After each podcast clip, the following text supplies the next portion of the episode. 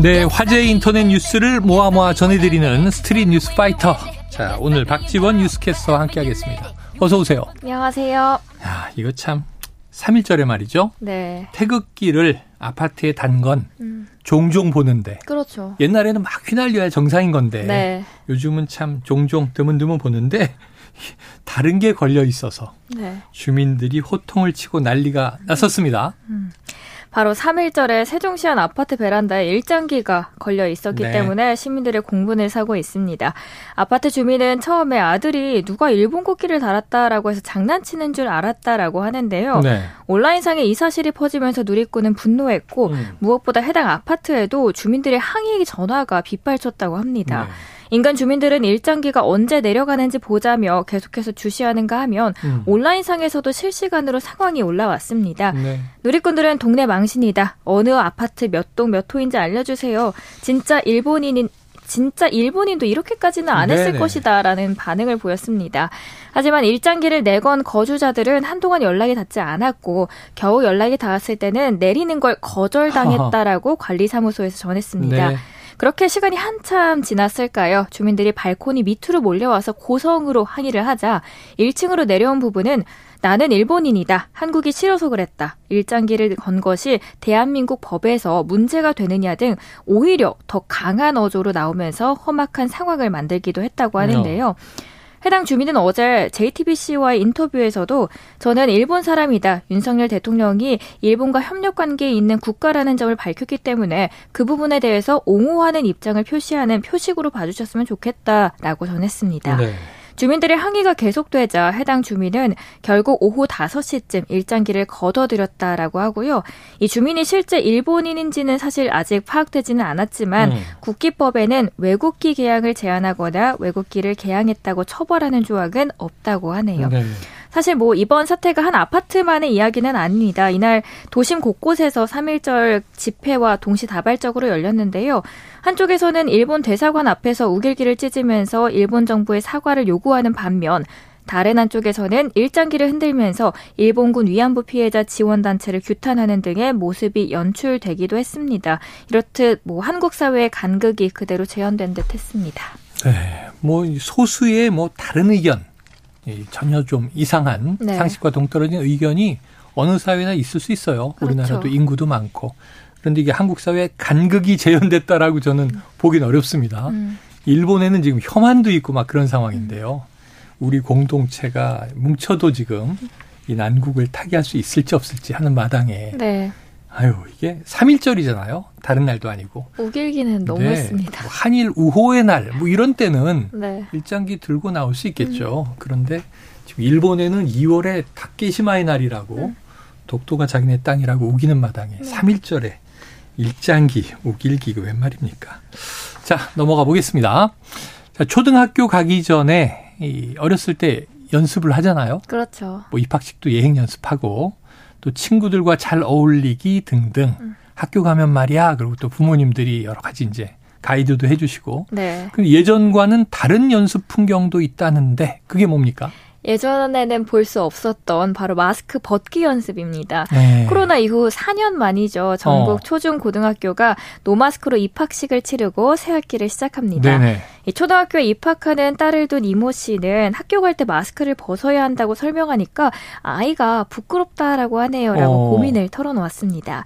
다른 학부모는 아이들이 마스크를 벗으면 불안해해서 학교 가기 전에 미리 연습을 시키고 있다라고 말합니다. 음. 현재 노마스크 입학식을 앞둔 풍경인데요. 마스크를 쓰는 게 오히려 익숙해진 아이들은 벗는 게 더 어색한 모양입니다. 네네. 불과 3년 전 유례 없는 4월 온라인 개학이 실시된 이후 한 교사는 진정한 정상 학교가 시작되는 것 같다라고 네네. 합니다.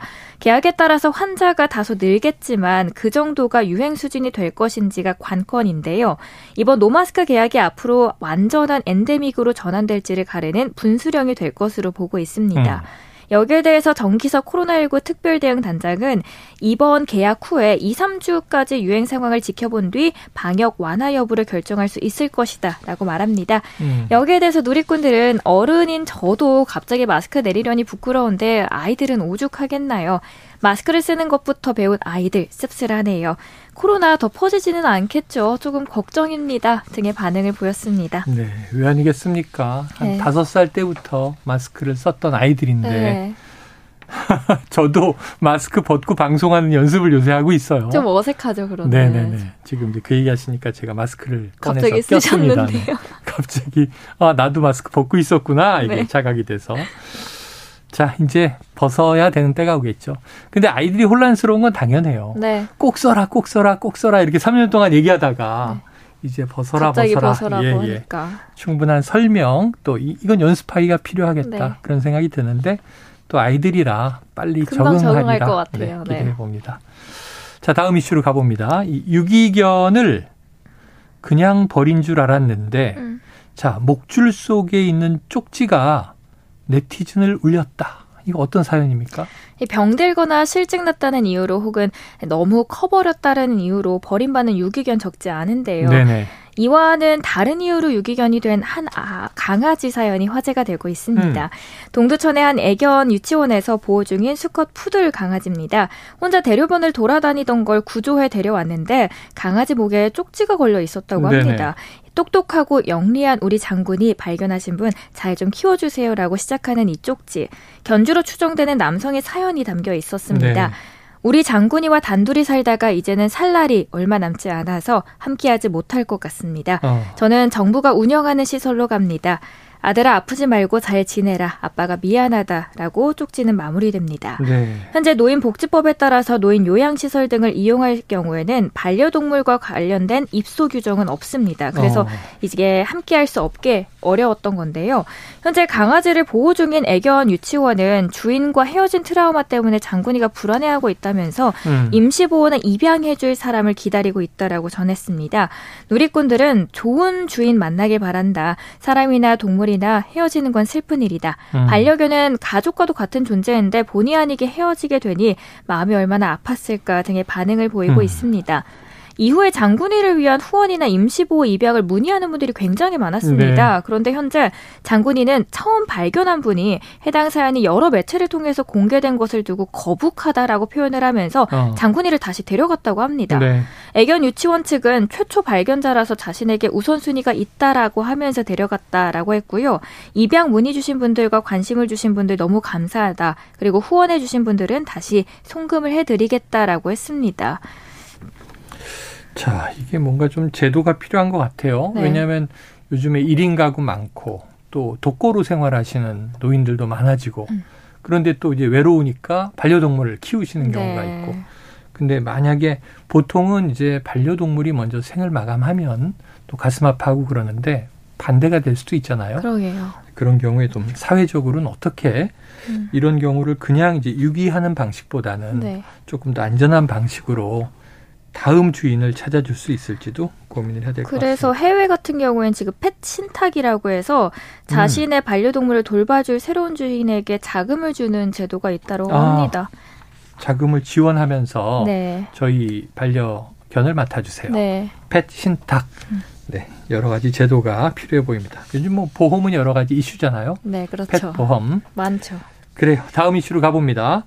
다이어트 때문에 더 신경 써서 찾은 이른바 zero sugar 요즘 광고 많이 하죠. 그런데 이게 뇌졸중을 부른다는 건 무슨 네. 얘기예요? zero sugar 음료 많이 드시나요? 많이 먹어요. 제로만 먹어요, 주로. 네, 저도 네. 괜히 뭔가 더 양심에 찔려서 먹게 되는데 이렇게 다이어트 등을 위해서 제로 칼로리 음식 찾는 분들 많으실 것 같습니다. 네. 여기에는 설탕 대신 감미료인 에리스, 에리스리톨이 주로 사용이 되는데요. 이 믿고 먹던 zero sugar 심장마비와 뇌졸중 위험을 높인다는 연구 결과가 나왔습니다. 하하. 사실 이 에리스리톨이 안전하다는 그간 연구와 상반되는 결과가 나온 건 이번이 처음입니다. 네. 그래서도 주목이 되는데 미국 클리블랜드 클리닉 연구팀에 따르면 심장병 위험이 있는 표본을 3년간 연구한 결과 심장 질환 위험 요소가 있는 사람들이 혈중 에리스톨, 에리스리톨 수치가 높으면 음. 심장 마비나 뇌졸중 위험이 두 배더 증가한다라는 걸 밝혔습니다. 네. 에리스리톨은 설탕의 단맛을 70% 갖고 있지만 열량은 0칼로리라서 음. 설탕 대체용으로 많이 쓰이긴 하죠. 네네. 특히 물에도 잘 녹아서 최근 sugar-free, 소주, 사이다 등 저칼로리 식품의 첨가제로 인기를 끌고 네. 있습니다. 연구팀은 에리스리톨이 심장마비와 뇌졸중 위험을 높이는 이유를 알기 위해서 혈액과 혈소판에 이 물질을 첨가한 변화를 관찰을 했고 그 결과 에리스리톨은 혈소판을 과다하게 활성화했다라고 밝혔습니다. 음. 이 같은 연구가 이제 알려지자 저열량 감미료 업계에서는 반박을 나섰죠. 네. 이들의 주장은 연구 참가자들이 이미 심혈관 질환 위험 요소를 가진 사람들이기 때문에 이 결과를 일반인들에게 확대 적용해서는 안 된다라고 지적을 하고 있습니다. 네. 여기에 누리꾼들 뭐 맛있는 건 해롭다, 인생의 진리다, 제로슈가도 마케팅의 일종이다. 0칼로리 물을 많이 드세요, 여러분. 뭐 믿고 먹었는데 배신이다 되게 반응을 보이고 있습니다. 네, 이건 또 이제 반론, 반박도 있는 만큼 음. 어쨌든 공신력 있는 기관에 네. 좀 명확한 확정이 필요해 보입니다. 하지만 이제 연구 결과가 하나 나온 건데 네. 어, 연구 결과를 보면 또 걱정이 되는 게 사실이에요. 하나는 너무 달고 네. 맛은 있는데 칼로리가 높다 그래서 제로로 갔더니 제로는 또 제로대로 위험하다. 그럼 도대체 뭘 먹으란 말입니까? 참 걱정 고민이 되네요. 물을 드시라고 하네요. 댓글에서는. 네, 네, 물 먹어야 되겠네요. 자, 오늘 이야기 여기서 정리하겠습니다. 네. 지금까지 박지원 뉴스캐스터였습니다. 고맙습니다. 감사합니다.